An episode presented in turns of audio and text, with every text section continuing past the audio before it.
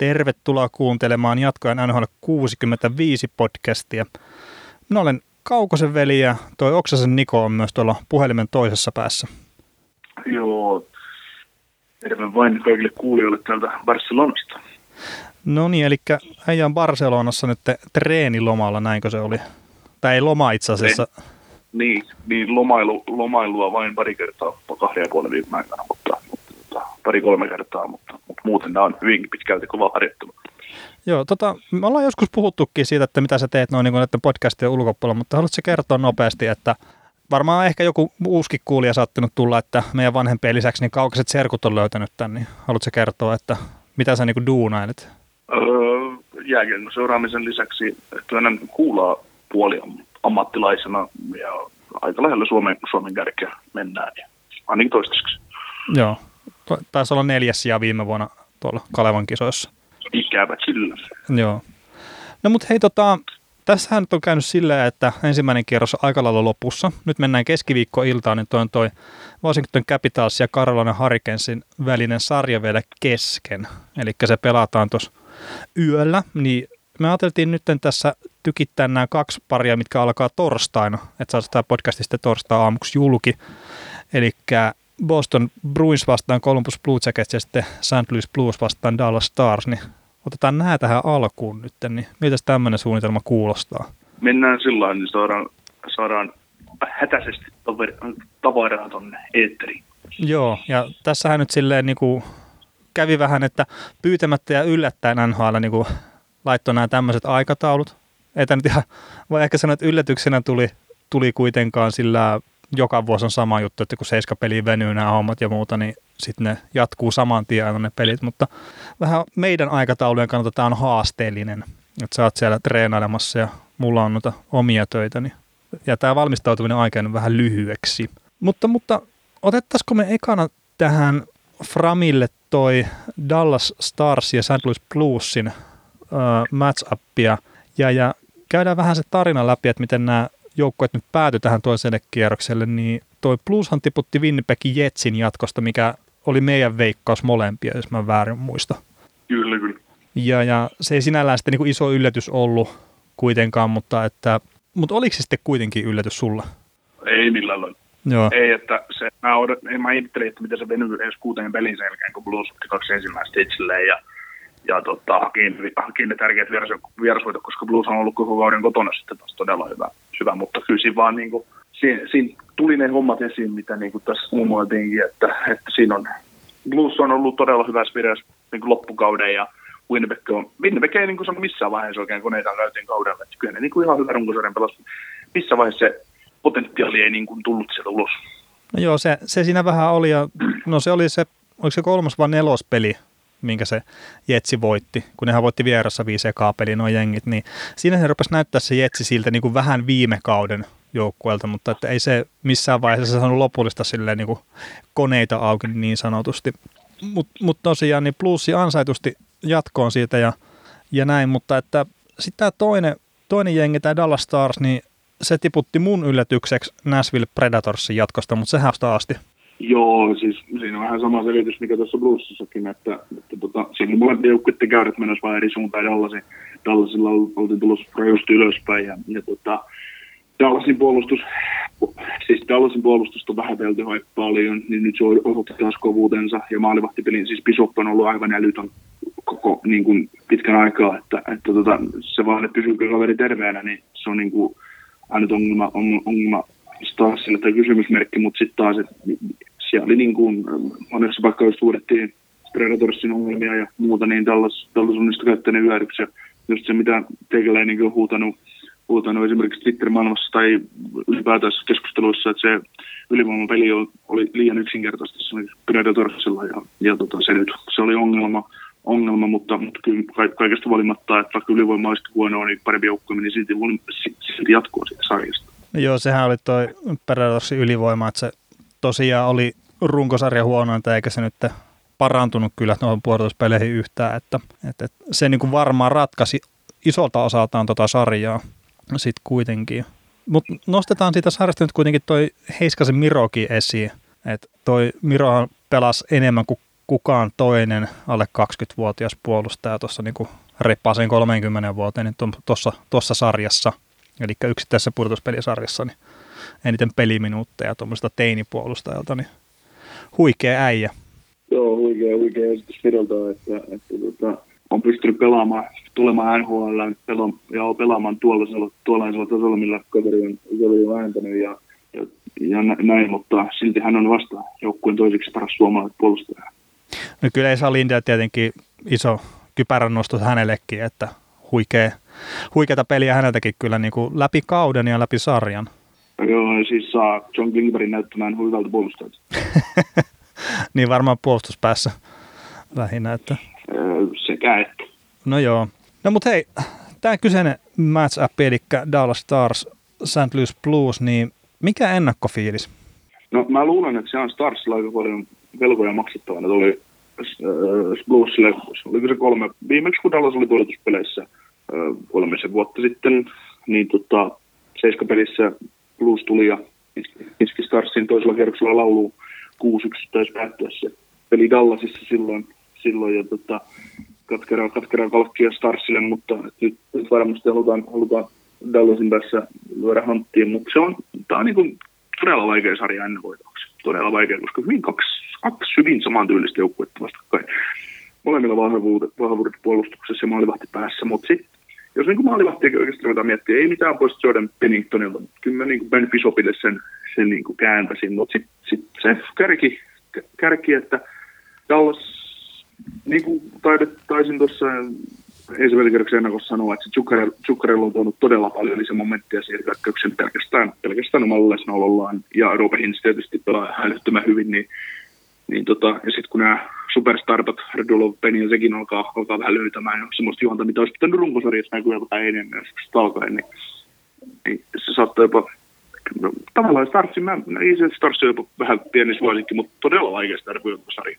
No joo, varmasti on niinku vaikea sarja arvioida ja lähteä silleen niinku hakemaan suosikkiin, mutta että jos miettii just sitä maalivahtipeliä, niin Bishoppihan oli parempi ensimmäisellä kierroksella kuin Binnington. Että sieltä jos haluaisi lähteä sitä etkeä hakemaan Dallasille. Ja mä nyt sanon vielä tässä kohtaa sen, että Bishoppihan oli parempi maalivahti jopa kuin Pekka Rinne siinä ensimmäisen kierroksen sarjassa. Että se ei ollut niin semmoinen... yksipuolinen sarja kuin mitä voisi kuvitella, että Nashville loi enemmän maalipaikkoja ja kaikkea tämmöistä, mutta että Bishop oli todella hyvä siinä sarjassa. Niin... Joo. Niin, se, jos kaikki osa-alueet menee muuten tasaan, mutta sitten joku ylivoimaväli erikoistilanteet tulee yleensä ratkaisee sen, että varmaan osittain näin sitten kääntyy lopulta sen takia just tällaisille se, että... Kyllä. Mutta Plussihan on hirveän niin kuin tämmöinen raskastekoinen joukkue, että mä en tiedä voisiko se olla sitten semmoinen Dallasin ase vähän, että mä näkisin, että Dallas on silleen niin kuin nopeampi joukkue jalalla ja ehkä jopa pelaa vähän nopeammin, vaikka on sitten kuitenkin puolustusvoittoinen joukkue. Niin, siinä Dallasilla on omat momentissa sen pelissä, että miten ne pystyy tuomaan siihen lisää. Että kyllä se niin kuin parhaimmillaan on todella kiekollinen ja raikasliikkeinen jengi, että siellä niin kuin mietitään sitä kokoonpanoa noin niin kuin muuten, niin Hintsi on älyttömän nopea hyökkääjä. Sitten on Tyler Pitlick, tosi niin kuin energiahyökkääjä. Leikko Mou ärsyttää sanoa näin, mutta hänestäkin on vähän saanut tulee tämmöisiä piirteitä esiin. Ja ei siellä niin kuin sitä, se on paljon energisempi jengi tavallaan, mitä Blues. Että Blues hinkkaa sillä hyvällä, siis se on raskas tekoinen, mutta silloin se raskaampi viisikkopeli, niin se perustuu se heidän juttunsa, että menneenä vuosina, kun niistä odotettiin voittaisi Stanley Cupia, niin ne pelasi hyvinkin samanlaisella, ja silloin oli tavallaan se sama ongelma, että se joukkue vähän väsyy, ja se kärkiosaaminen puuttuu, että nyt on vähän niin kuin samanlaista piirrettä niin kuin havaittavissa tavallaan. Joo. Hei, mites tämähän on silleen varmaan pelutuksen kannalta mielenkiintoinen sarja, sillä voisi kuvitella, että Blues haluaa peluttaa O'Reillyn ketjua sitten Seguinia vastaan, ja on siinä sitten Benni ja Radulovi mukana tai mikä se onkaan, mutta että varmaan haluaa O'Reillyä peluttaa siihen. Ja sitten taas Dallasillahan tämä Radek Faksa niiden oma shutdown centeri. Niin, että, no sehän voi olla silleen, että että Faksa pelaa sitten, tai ne haluaa pelottaa sitä Ouralin ketjua vastaan, mikä on taas sitten se selkeästi ykkösketju Bluesilla, että toi on varmaan, että kotietuhan saattaa näytellä aika isokin rooli sitten siinä, että miten ne saa ne pelutukset toimia. Mm. Niin, siis ihan niin kuin kun katsoo ja miettii tuota 3 kärkikenttää niin kuin Bluesilla, niin kyllä se Daler Bozak, Robert Thomas ja Patrick Maroon kolmoskenttänä, niin kyllähän se niin kuin, sekin pystyy sitten pelaamaan käytännössä ketä vastaavaa ja pimentää, että Bozak kun pelasi Torontossa, niin taisi jäädä vähän oli erostettu kuin siitäkin hetkestä, että tämmöisissä tilanteissa tulee niin kuin, on usein arvoa. Joo, ja itse asiassa olikohan se nyt Hockey Central at Noon, mitä mä kuuntelin tuossa junamatkalla, niin siinä Doug Armstrong sanoi, että Tyler Bozak on yksi niitä pelaajia, jonka puolesta hän on tosi iloinen, että nyt pääsivät niin kuin toiselle kierrokselle, että kun veteranipelaaja hankittiin joukkueeseen tuomaan tavallaan sitä leveyttä, niin se sitten toi ja pääsi toiselle kierrokselle. Joo. Mutta sitten jos hyppää vähän hyökkäyksestä niin kuin eteenpäin tuonne puolustuksen puolelle, niin tietenkin helppo olisi sanoa, että etu olisi Bluesilla, mutta toi Dallasin puolustus tietenkin ennen kaikkea Lindelin ja sitten Heiskasen kautta, niin aika isoa loikkaa ottanut eteenpäin, ehkä sitä, mitä niin kuin miettii kauden alusta etenkin. Niin, siis ja kokonaisuutena kun mietitään Starsin pelaamista, niin mun komeri ja uusi valmennusjohto muutenkin, niin se rakensi sen puolustuspelin uudelleen ja ylipäätänsä 5-5 pelaamiseen, että sehän otti aikansa, että se lähti toimimaan. Että, nyt se on vaan jämäköitynyt ja siellä on niin kuin rooli kohdallaan, vaikka meidän keskinäisissä keskusteluissa meillä on puhuttu niin tästä Roman Polakista, että miten se voi ottaa esimerkiksi Julius Hongalta pelipaikan pois, mutta Roman Polak on oikeassa niin kuin, positiossa siinä puolustuksessa, että sitten kun sille ei anneta mitään samanlaista vastuuta Torontosta lyödä tyyli ylivoimaan pelaamaan, että tyyli teette maali, niin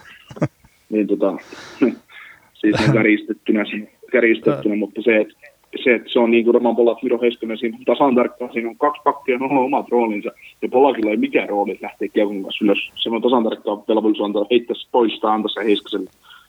Joo, ja no, Honka on niin kuin silleen vähän ikävässä tilanteessa, että sen pitäisi pelaa tavallaan sitä Heiskasen roolia, mutta että sit kun ei ole yhtä hyvä pelaaja kuin Heiskanen, niin yllättää se Heiskanen on siinä eellä.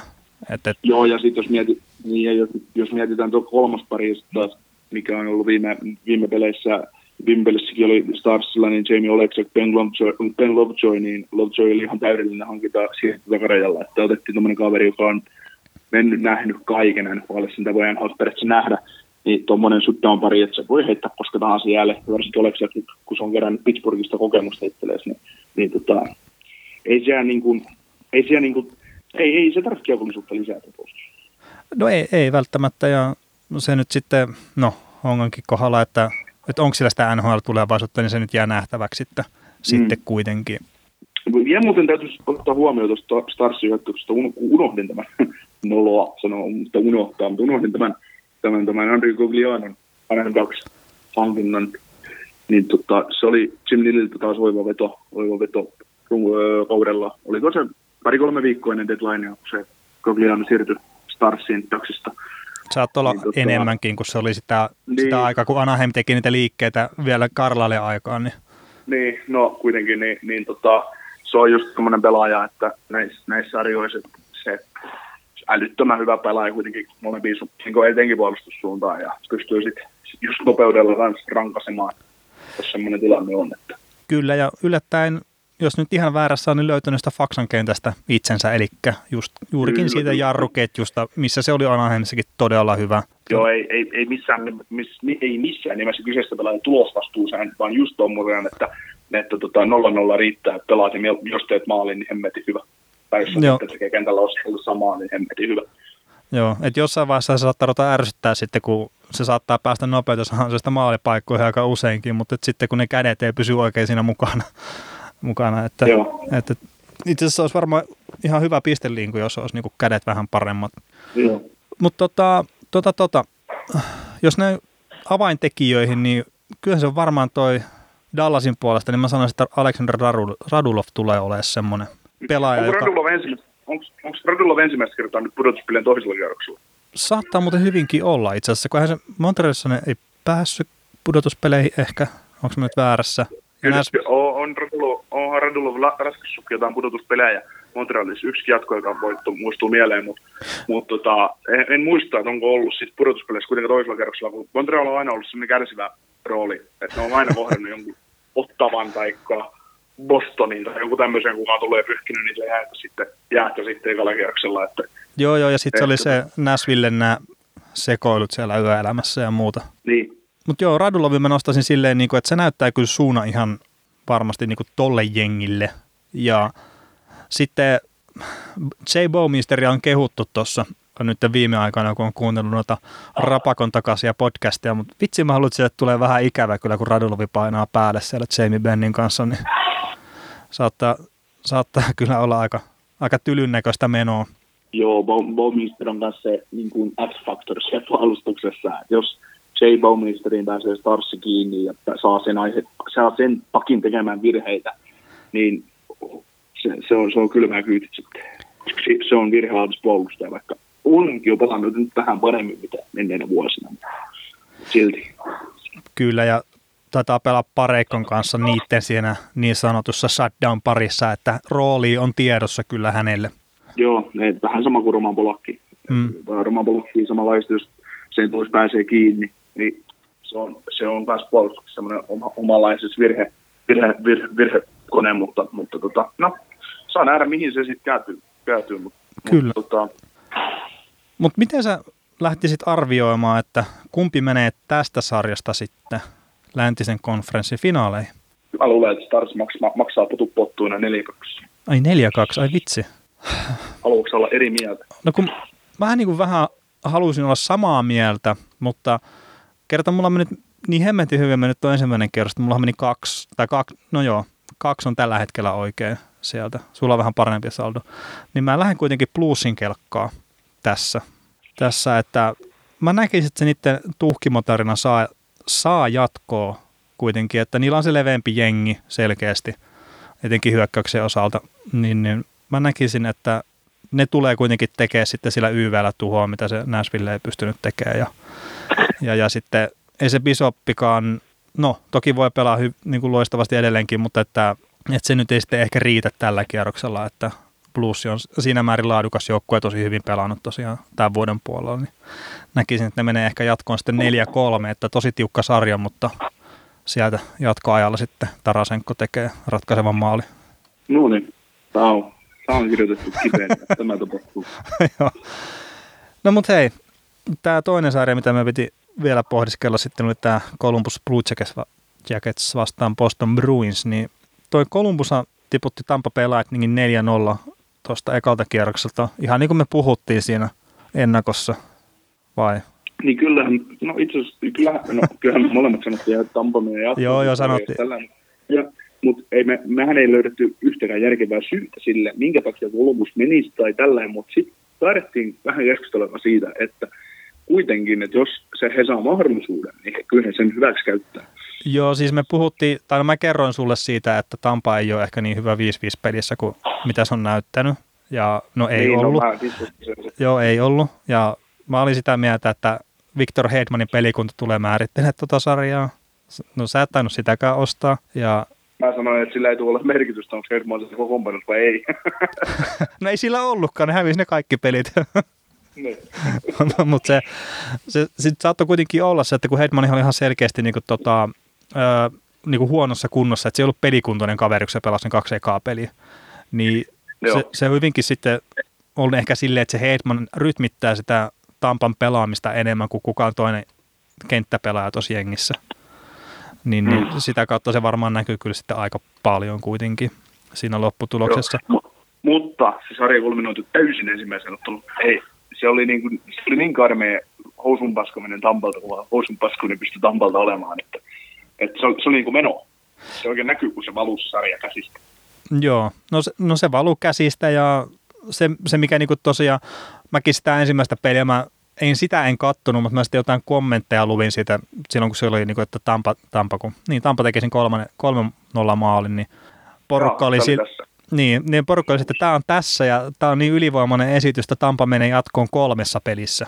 Ja no, ei ihan. Ja Bobrovski pisti luukut kiinni ja Vasilevski avasi luukut. Että Vasilevskihan oli paska pudotuspeleissä nyt tällä kertaa. Joo, se kynsi ja nyt mäkin sain Bobrovskista semmoista viitettä, mitä mä oon siltä odottanut. Että sä oot ollut Bobrovskin puolesta puhuja koko ajan ja mä oon vähän ollut vastaan, että mä olisin valmis kauppaamaan Bobrovskin Twitter lainilla pois lyhyen Korpisella maaliin, koska se on parempi maalivahti, ja kyllä se voittaa pelejä, mutta nyt Bobrovski osoitti kyllä minun väitteeni vääräksi, ja oli semmoinen maalivahti, kun 7 miljoonan kaverin täytyykin olla. Että.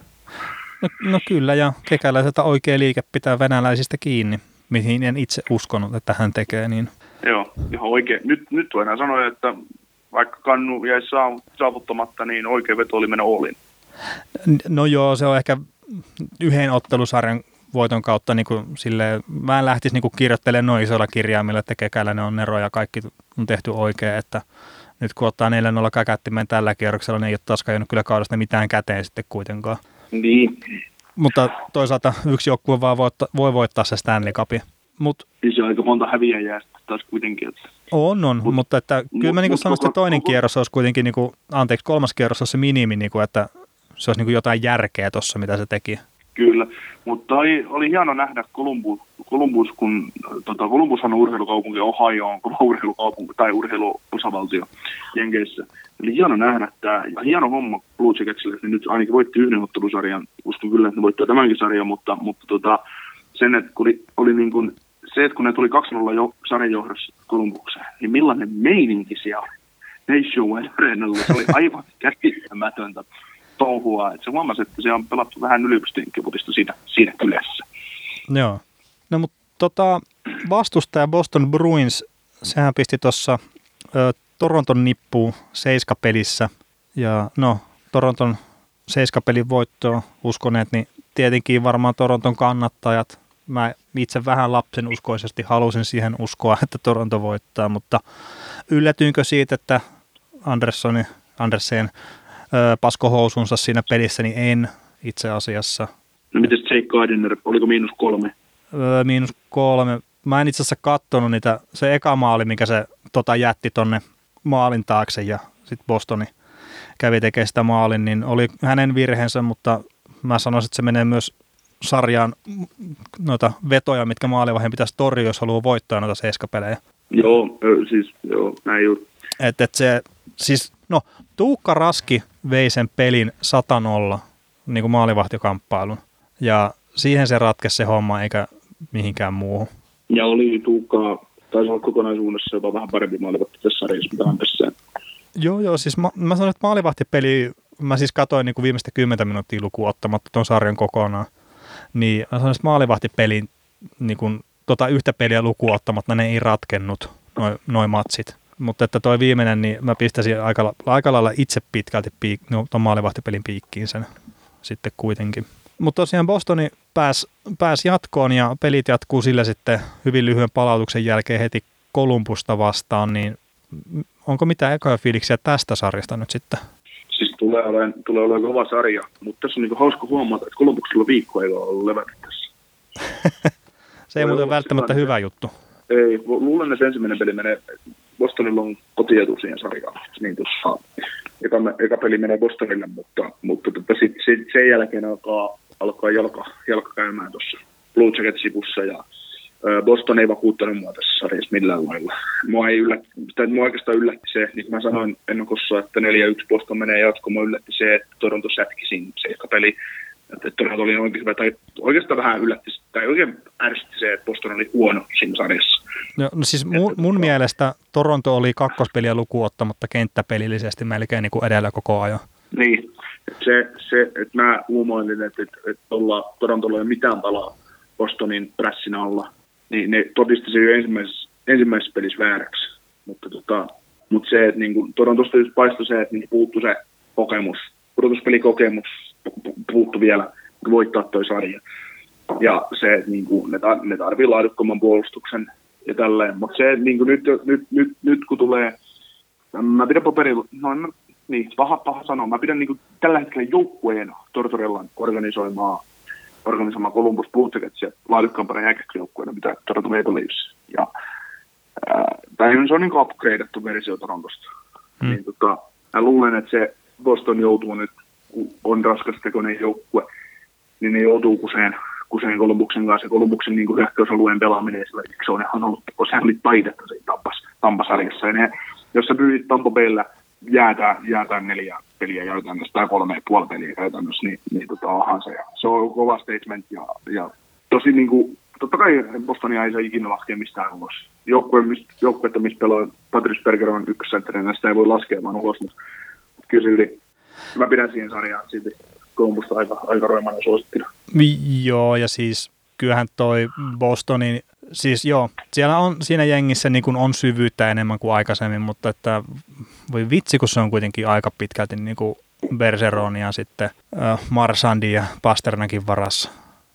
Et se on niin kuin, joo, siellä on Krejcin ketjuja ja näin ja Johansen, ja että sieltä tulee niitä ajoittaisia väläyksiä, mutta siis kun se on se yksi ketju, mikä saa niin kuin oikeasti jatkuvaa painetta aikaan, ja sen jos pystyy nollaamaan jotenkin, niin sinne ei paljon jää. Joo, ja Toronto itse asiassa, kun ne pisti Tavarsin pelaa sitä vastaan, niin se onnistui aika hyvin, mutta että se syvyys nyt siinä 7 pelissä sitten vei sen maalivahdin avustuksella toki, mutta että mä en tiedä sitten Columbusta vastaan, että onnistuuko se enää. Että Columbus tulee kovempaa päälle. Ne ei jää silleen, jos miettii esimerkiksi tota Torontosarjaa, niin Kasperi Kapanen kuvaa hyvin sitä jengiä. Elikkä Kasperi, kun tuli kiekon kanssa, niin se meni laitoja pitkin, ei maalia kohti. Ja Columbus kyllä ei todellakaan mene niin kuin siellä laitoja pitkin, vaan ne menee sota-alueella ja ihan satalasissa. Et ne menee maalia kohti. Kyllä, ja sitten mietitään niin Tortorellan jengi, johon on ladattu kaikki. Nyt kaikki on panokset on lyöty sillan piippuun, että me mennään pitkälle. Ja ollaan näytetty se. Mietitään, että mitä se meni, että siinä vaiheessa, kun Reset Line oli päättynyt, niin Nick Folling oli pistänyt kekeläiselle tekstiviestit, että kiitos, annat meille mahdollisuuden. Se on ammuttu, se on niin viritetty koneisto, niitä epäiltiin. Ne pisti ylivoimaisen mestarisuosikin lauluun ihan tuosta noin vaan. Ja nyt ne pääsee pelaamaan ensimmäistä kertaa toiselle kierrokselle historiassa. Sitten taas tulee Tortorella niin kuin hengenluojana ja lataajana, niin ne ei todellakaan perännyt.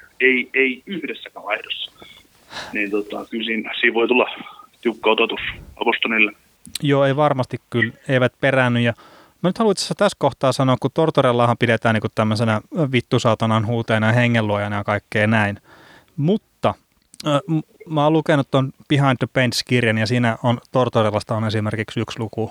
Taitaa olla itse asiassa Mike Sullivanin kanssa yhdessä siinä luvussa. Ja se, mikä teki mulle vaikutuksen kyseisestä herrasta, niin oli se, että ne oli katsonut Sullivanin kanssa joka ikisen NHL-maalin yhdeltä kaudelta.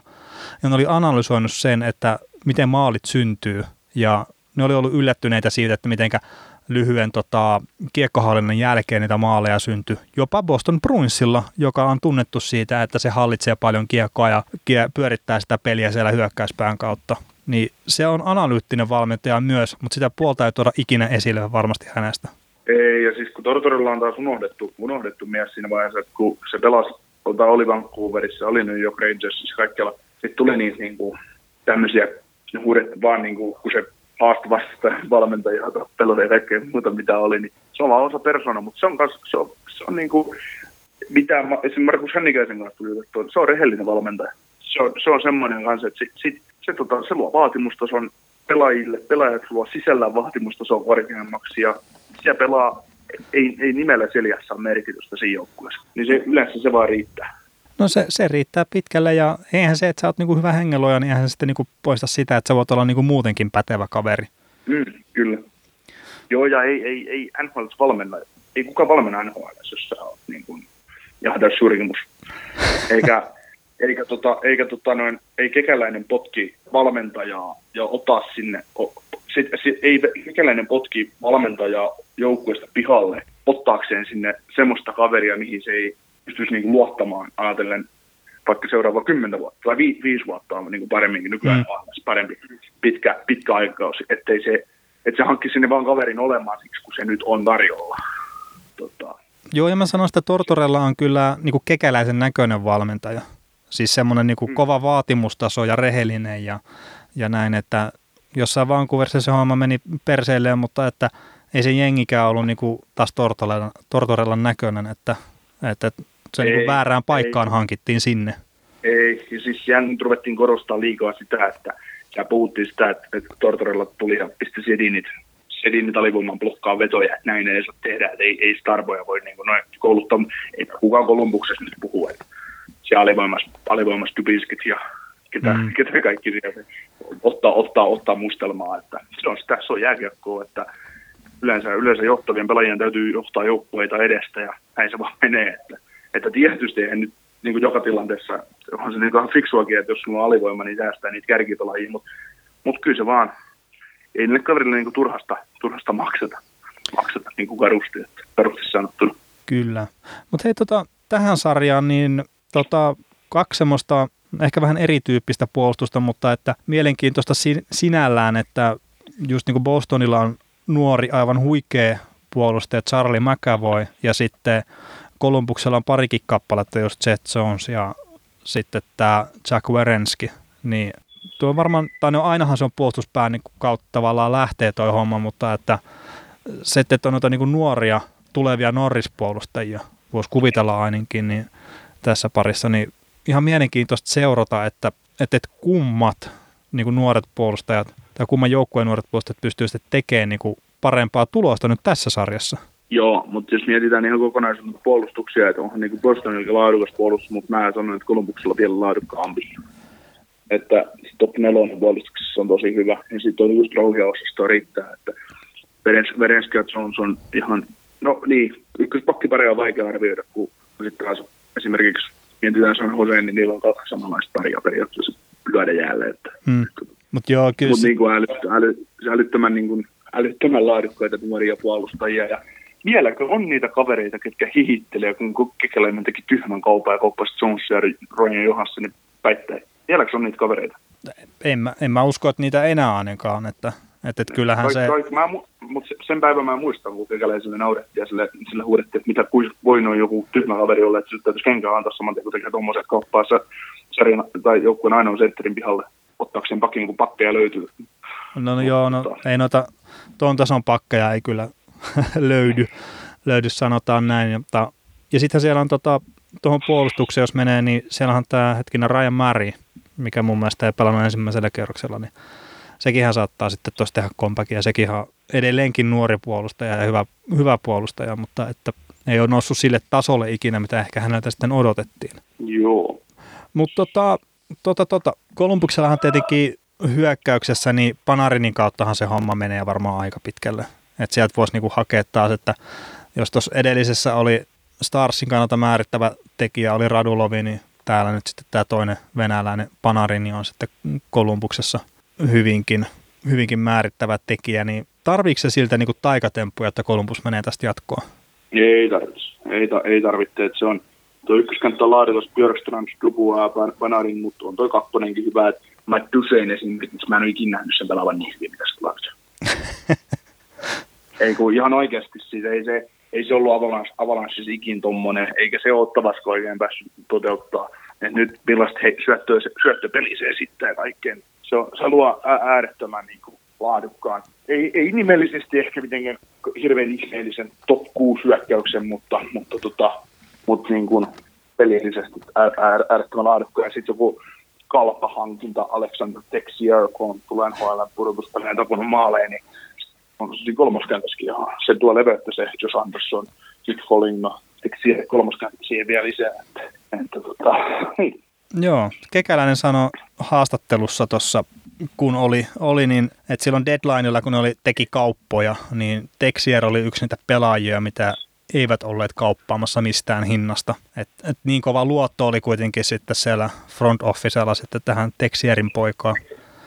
Et eivät halunneet häntä sitten sisällyttää mihinkään kauppaan, mutta on saattanut kyllä yllättää Kekäläisenkin, että ne on sitten pystynyt tuossa pudotuspeleissä ottaa paikan ja sitten ole jopa tehokas siellä kentällä. Mutta Bostonin puolelta, niin me puhuttiin noista kolmesta isosta nimestä, ja mä nostan niistä yhden esiin, ja mä nostan sen nuorimman David Pastrnakin esiin sillä, että se tulee olemaan niin kuin iso suunnannäyttäjä tuossa Bostonin jengissä, sillä se ei pelannut hyvää Torontosarjaa ja se teki jopa yllättävän paljon semmoisia niin kiekonmenetyksiä keskialueella, semmoista niin tyhmää pelaamista. Niin toi jos jatkuu toi sama setti sitten tässä sinitakkeja vastaan, niin mä luulen, että ne rokottaa kyllä niistä virheistä sitten kovalla kädellä ja se saattaa olla sitten niin kuin sarjan kannalta todella ratkaisevaakin, että jos se Pastrnak niin kuin jatkaa sitä samaa pelaamista tosiaan kuin Torontoa vastaan. Joo. Että onko sulla... Niin mitä? Niin, että onko sulla niin kuin Pastrnakista mitään tai ylipäätään Bostonista muuten niin kuin ketään nostaa tuohon Framille? En mä tiedä. Ei, en sillain. En osaa sanoa, että jännä nähdä, että miten esimerkiksi Kara onnistuu puolustuksessa, että kuitenkin kokenut kaveri ja kilometrit varmasti alkaa painaa ja pikkuhiljaa, että nyt kun paine vaan kasvaa, niin pystyykö pelaamaan edelleen laadukkaalla tasolla? Joo, vähän kiire meinasi tulla tuossa edellisellä kierroksella jo välillä, että sanotaan näin, että tuskin helpottuu paine siltä osalta tässä toisella kierroksellakaan. Näinpä. Mutta heittäisinkö mä ekana arvion tästä parista, niin sä pääset sitten peesaamaan tai ottaa sitten toisen jengin. Boston voittaa ensimmäisen pelin, mutta se on 4 putken kulutukselle. 4-1. Joo, niin sä otat sen saman katon, mikä Tampa teki viime vuonna Bostonille, muistaakseni. Niin se taisi olla niin, että Boston pääseekään voittaa.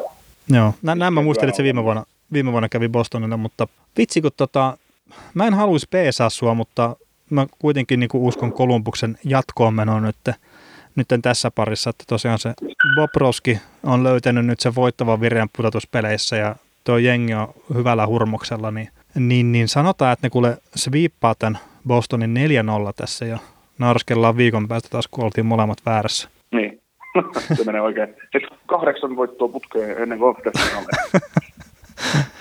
Joo, mutta hei mä kiitän tästä, että saatiin sutkin tähän nyt langoille tekemään tätä kahta matsia ja katsotaan, että saataisiko torstai-iltana vielä nauhoitettua ne kaksi muuta paria sitten. Saadaan meidän 14 kuulijalle, niin saadaan matsia. No joo, pitää laajentaa sukua äkkiä, että saadaan lisää kuulijoita. Juuri näin. Jees, mutta hei, isot kiitokset.